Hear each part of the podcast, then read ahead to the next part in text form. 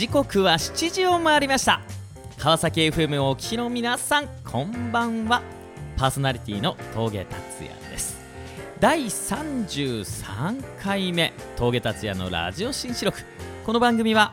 経済界、スポーツ界、医療界などさまざまなジャンルで活躍する方を毎週いちめいゲストでお招きして、人生の分岐点や心に残る言葉などを紹介していただく、そんな内容です。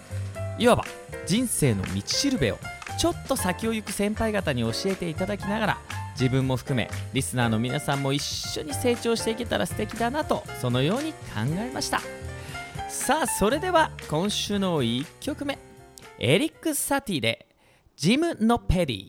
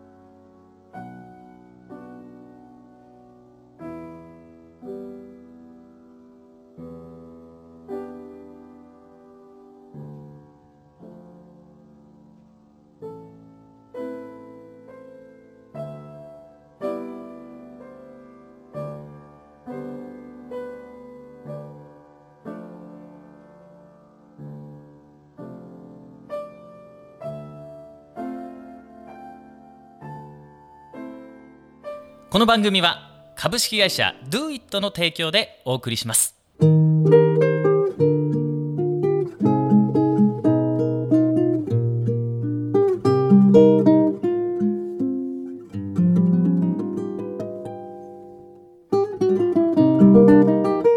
れでは本日のゲストをご紹介しましょう。特定非営利活動法人日本 オーアールピー 測定検証協会理事長、大友義孝さんです。こんばんは。こんばんは。ありがとうございます。よろしくお願いします。よろしくお願いします。大友さん、ちょっと聞き慣れないこのね、はい、ちょっと私がまだまだ無知で申し訳ないんですが、日本 オーアールピー 測定検証協会と、これは何を検証する協会なんですか？えー、とこれはですね、ええ、あの日本 オーアールピー、 日本で初めて、ええまあ、世界でも初めてだと思うんですけど、おうおうおう オーアールピー の化学の方はご存知なんですが、はあ、あの酸化還元電位、ほうほうほうほう、えー、酸化還元電位と英語で言いますとオキシデーション、はあ、&リダクションポテンシャル、はいはいはい、その頭文字をと取って オーアールピー と。なるほどなるほど。それで、まあ、酸化還元を調べると。そうです。へえ。この酸化還元を調べるっていう何かこう機械があるんですか？測定する。そうですね、あのー、それは、えー、厚生省の医療機器になってるんですが、人唾液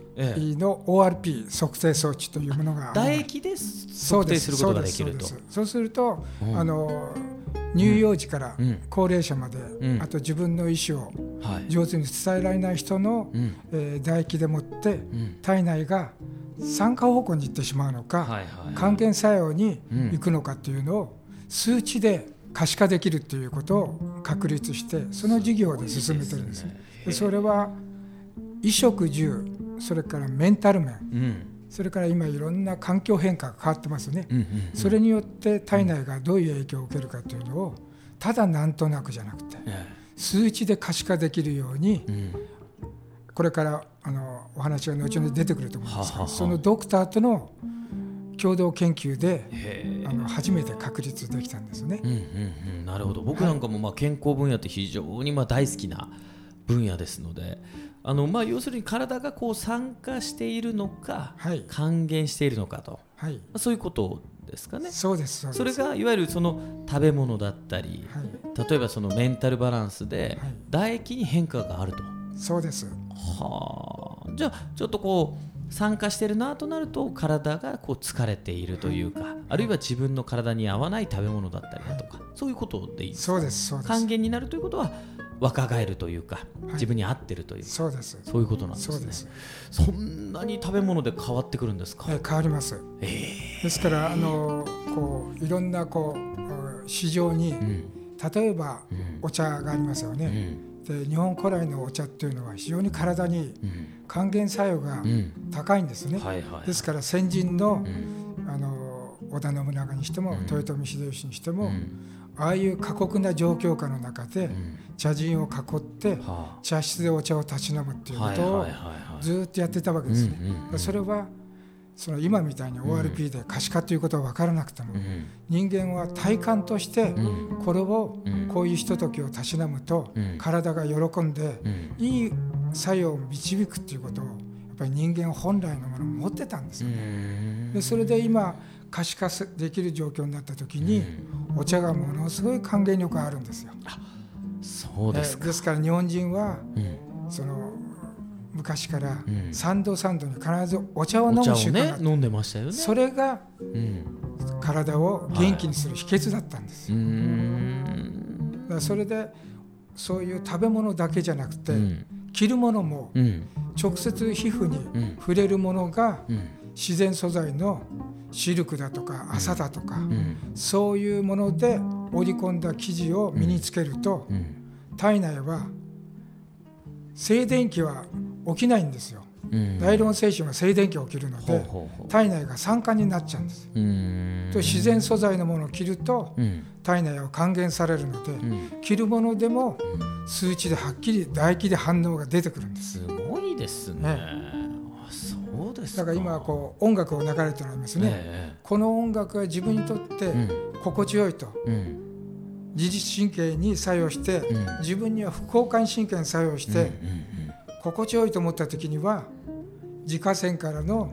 還元力の高い、うん、サラサラの唾液が出てくる仕組みがちゃんと人間の機能に備わってるんですよ。はだから全てに可視化できるということが、それが数値化されると、はい、そうです。目で見てわかると。そうです。いやいやいや、それ見たいですよね。すべてのいわゆる物売り、はいねえー、されてる方、はいまあ、何でもあれですけどもね、はいはい、見たいですよね。そうですね。自分のその売ってるものがどれだけ人にいい影響を与えているのか。そうですね。うん、でそこでその測定装置がなくても、うん、私どもの当協会で還元作用に導くかどうかっていうのを、うん、ちゃんと還元判定されたものは、はいはい、依頼を受けて還元されて、はい、あの出たものについては、うん還元検証状と還元検証のシールを発行するんです、うん、そうするとそれが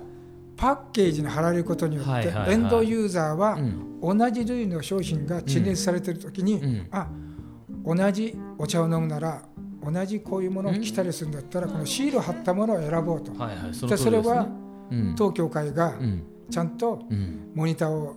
あの、うん、使ってそれで科学的に証明したデータを添えて、うん、あの公開しますので、すごいですね。そういったエンドユーザーいちいち測定系はなくてもいいわけです。そうですね。うん、確かに確かに。そのシステムを立ち上げて今進んでいって、おかげさまで、うん、いろんな企業様から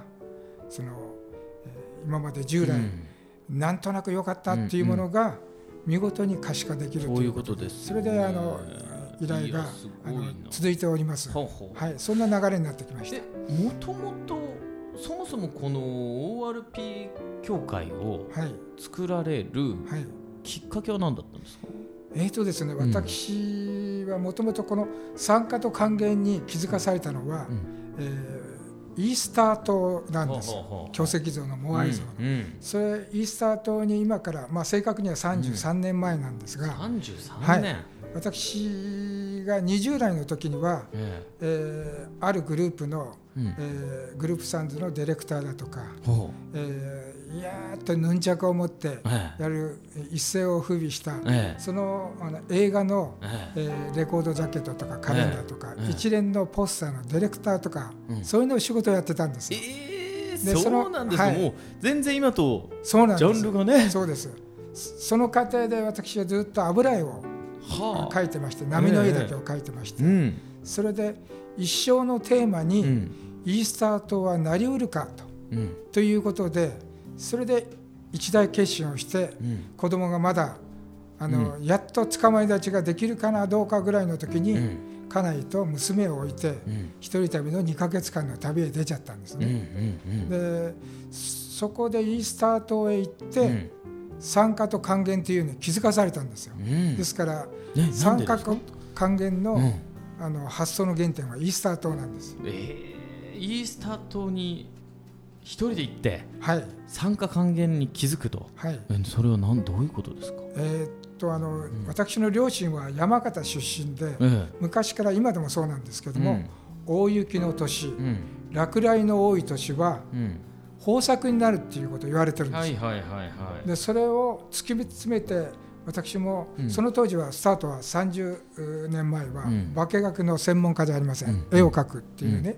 うん、あのそういう職業でデザインの仕事をしてましたので、うん、あのただ中学の時に皆さん誰でも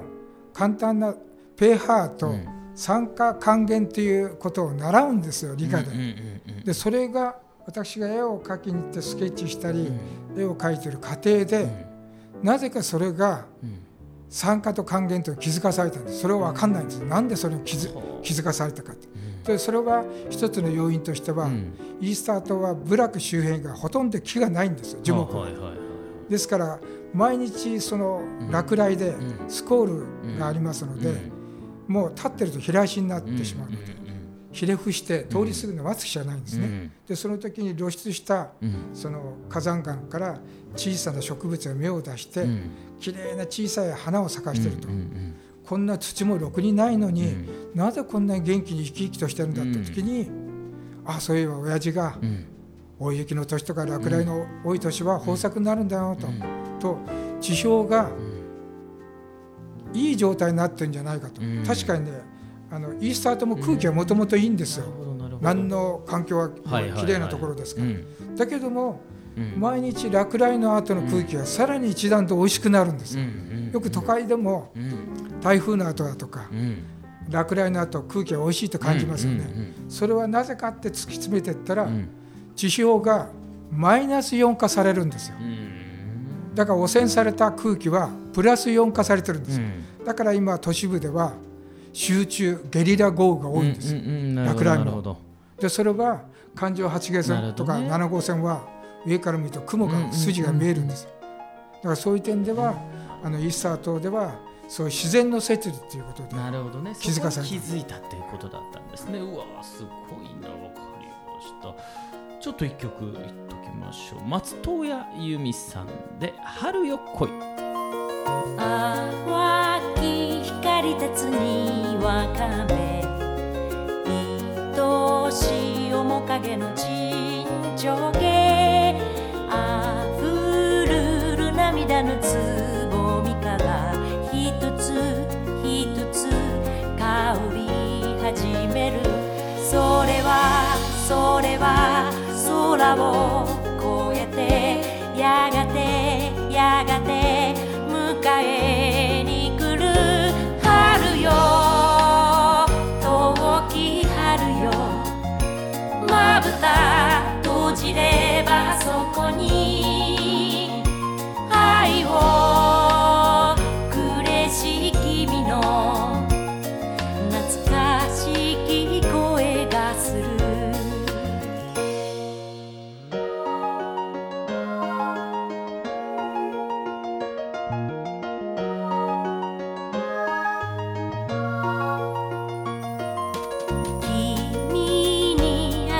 我が心は今でも返事を待っています。どれほど月日が流れてもずっとずっと待っています。それはそれは明日を越えていつかいつかきっと届く春よまだ見ぬ春迷い立ち止まるとき夢を嬉しい君のの眼差しが肩を抱く。夢よ浅き夢よ、私はここにいます。君を思いながら一人歩いています。流れる雨のごとく、流れる花のごとく。春よ遠き春よ、まぶた閉じればそこに愛を。なるほど、自然の摂理でですね、もう気づいたという感じですけどね。そもそもあれですか、あの大友さんはこれに出会う前は、いわゆる オーアールピー 参加還元電員に出会う前は何をされてた方なんですか。もともとずっとこの道に。いやいや、私はあのデザイナーで、うんえー、グループサンズの、ははそのディレクターを最初やって、油絵をやって、うん、機内紙のそのあの航空会社の、うん、某航空会社の機内紙のディレクターとか、えー、そういうデザインの仕事をしてたんですね、はいはいはい、でそういう流れの中で、うん、あの本当は私は、うん、あの波の油絵で生活できればよかったんですが、うん、そういうわけにいかないので、うんはあはあ、デザインの仕事もしなきゃいけない、ね、でそれを家庭の中で、うん、偶然にあの、えー、私がにじゅう代の時に、うん、ファッション雑誌のブームがあったんですよ、はいはいはい、アンアンだとかノン、はいはいはい、それでノンの集英社のノンノのファッション雑誌で、うん、プロアマを問わずアイドルマーク募集があったの、うんうん、でそれにコンペにトライしたんです。なるほど。そしたらその時の審査委員長が、うん、手塚治虫さんで、うん、で私があの全部トライした作品が全部、うん、それが取り上げられて、すごい。それでそれがグランプリ取ったんですね。なるほどなるほど。それが採用されたきっかけで、うん、いろんな流れが起きてきたんです、はいはいはい、だですからあの東映から東映さんからブルース・リーの、うん、あの配給権を向こうからもらったものを足して、それのディレクターをやってくださいという人は、普通は大手の広告会社に行く仕事なんです。それを私の個人のところに来たときに、にじゅう代だから怖いもの知らずで、はいいいですなんて平気で受けちゃったんです。でそういういろんなそういうものが蓄積されてあの来たんですね。そういう意味ではいろんなことをやったので、違うジャンルに気づかされたんだと思います、えー、そんなね、まさにもうそんなその延長線上にはね、本来であるならばそのようなデザインの部分でどんどん、ね、イメージが膨らんできますけど、なぜまた。そうですね、あの私はこう自然を見つめていくと、うん、要するに自然は裏切らないっていうのにも気づかされたんですよ、はあ、自然の摂理を見事に、うん、えーと、うん、何千年。なるほどね。じゃあデザインのお仕事をされてる中で、はい、やっぱりその自然とよく触れ合うというか、はい、あのいろんな発想が出てくると、はい、まあ、その中で自然の摂理に触れていったと、はい、なんかもうまさに悟りの境地ですね。いやいや、そういうことなんです。まあ、うん、あのですから私がそういうあの測定装置が、はいはい、まあ、大勢の皆さんにお力添えいただいて、うん、はいはい、医療機器まで来たっていうのは、それは私が作ったんじゃなくて、うん、あの私はやっぱりあの天の計らいだと思ってるんですよ、うんうん、それで一緒にあの唾液臨床の応じていただいた現役の小児内科医の岡澤美恵子先生がいらっしゃる、うん、現役できゅうじゅうよんさいです、はい、横浜の金沢文庫で、えー、岡澤クリニックでされてるんですが、うん、その先生が私の個展には必ず来ていただいた方です、うん、その方がもう、えー、ななじゅうねんまえに線虫科で唾液で体内情報を確認取れたら、うん、ベストだっていうことはもうその時点で分かってたんですよ。なるほどなるほど。でそこで私がいや実はイースター島へ行ってこういうことに気づかされて、うん、こういうバラックセットができましたと、それで臨床お願いできませんかと、うん、で岡澤先生がえっと驚かれて、うん、やってみなきゃ分からないからやりましょうっていうのを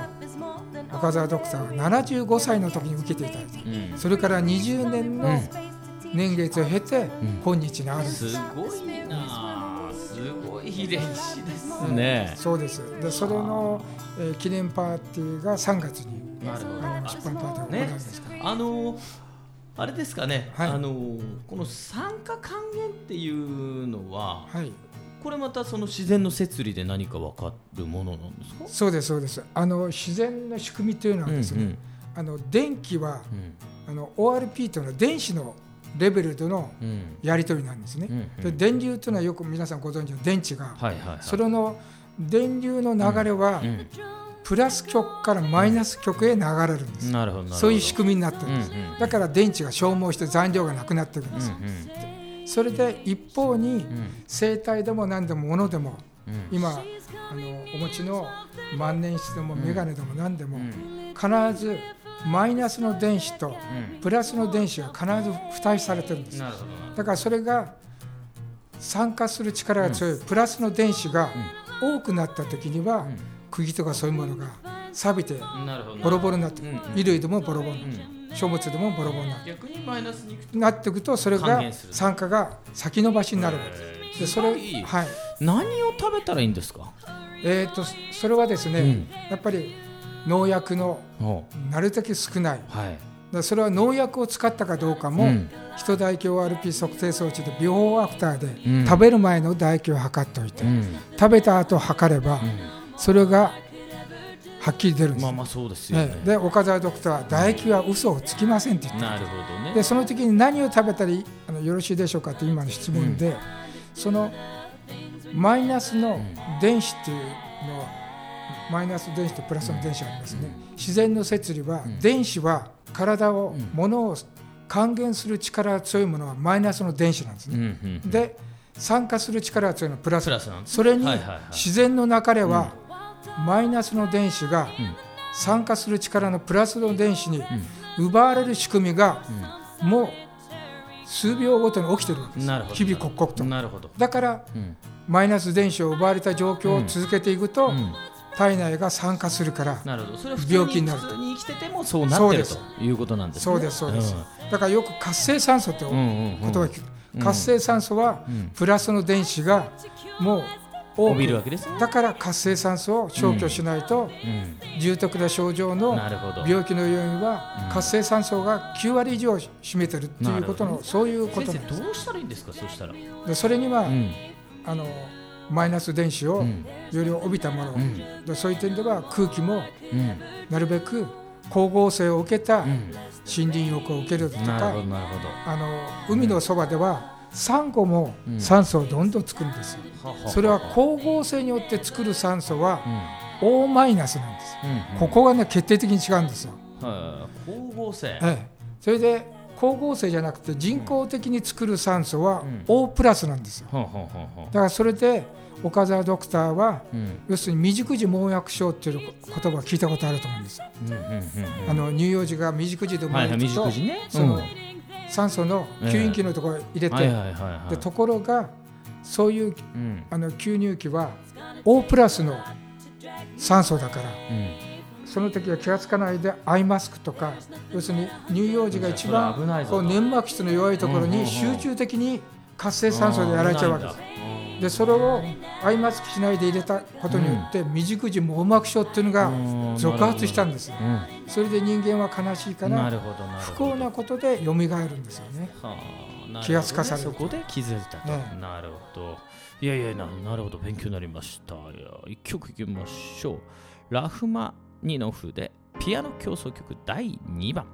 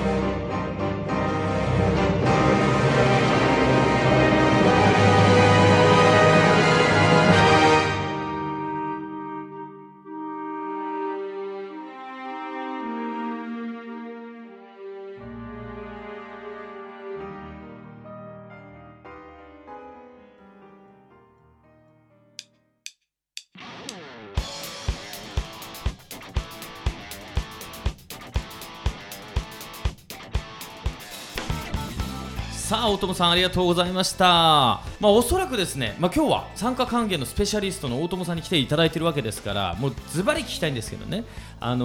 ー、もっともっとね、私もお肌のこうトラブルを改善したいなと思ってるんですね。多分シミ、そばかす、たるみ等々いろいろあると思いますけども、これって綺麗になったりしますかね。そうなんですよね、うん、それこそ、うん、あの食生活と、うんうん、あとメンタルの心持ちなんですよ。なるほどなるほど。メンタルも関わると、はい、メンタルも関わるんです、うん、ですからまずメンタルの面からいきますと、メンタルで、うん、どうせ私はこんなことをやってとか、うん、後ろ向きな、うん、あの心持ちを持つと、うん、その自律神経が全部交感神経の方に作用するんですよ。なるほどなるほど。そうすると不快な体内環境は酸化の体質になっちゃうんです、うん、なるほどなるほど。だからメンタル面で陽気に、うん、もうけせらせらと、いや、うん、今日のことないや、明日はどうにかなるさと、うんね、いやお財布の財布の紐を開けたらね、うん、いやまだせんえんもあると、うんうんうん、それともうせんえんじゃないと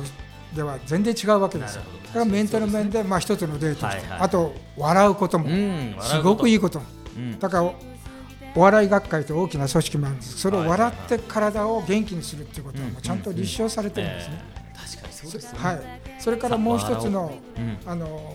そのお肌がうんぬんというのは、うん、食生活で小腸を、うん、腸壁をきれいにするということなんです。なるほど。腸壁をきれいにするということはその酸化しない農薬の栽培物じゃない、うん、より農薬の含んだその果実だとか野菜とか食べ物はプラスの電子になっちゃう。なるほど。だからマイナスの電子は農薬を含まない、うん、それで心持ちを良くして作った生産者のものっていうのは、はい、それを食べると腸がきれいになると、いいですね、血液もきれいになるから。続きは皆さん、はい、オーアールピー 検証協会にぜひ問い合わせください、はい、大友さんどうもありがとうございました、はい、ありがとうございます。峠達也のラジオ新知録いかがだったでしょうか。また来週お会いしましょう。 Do it。 この番組は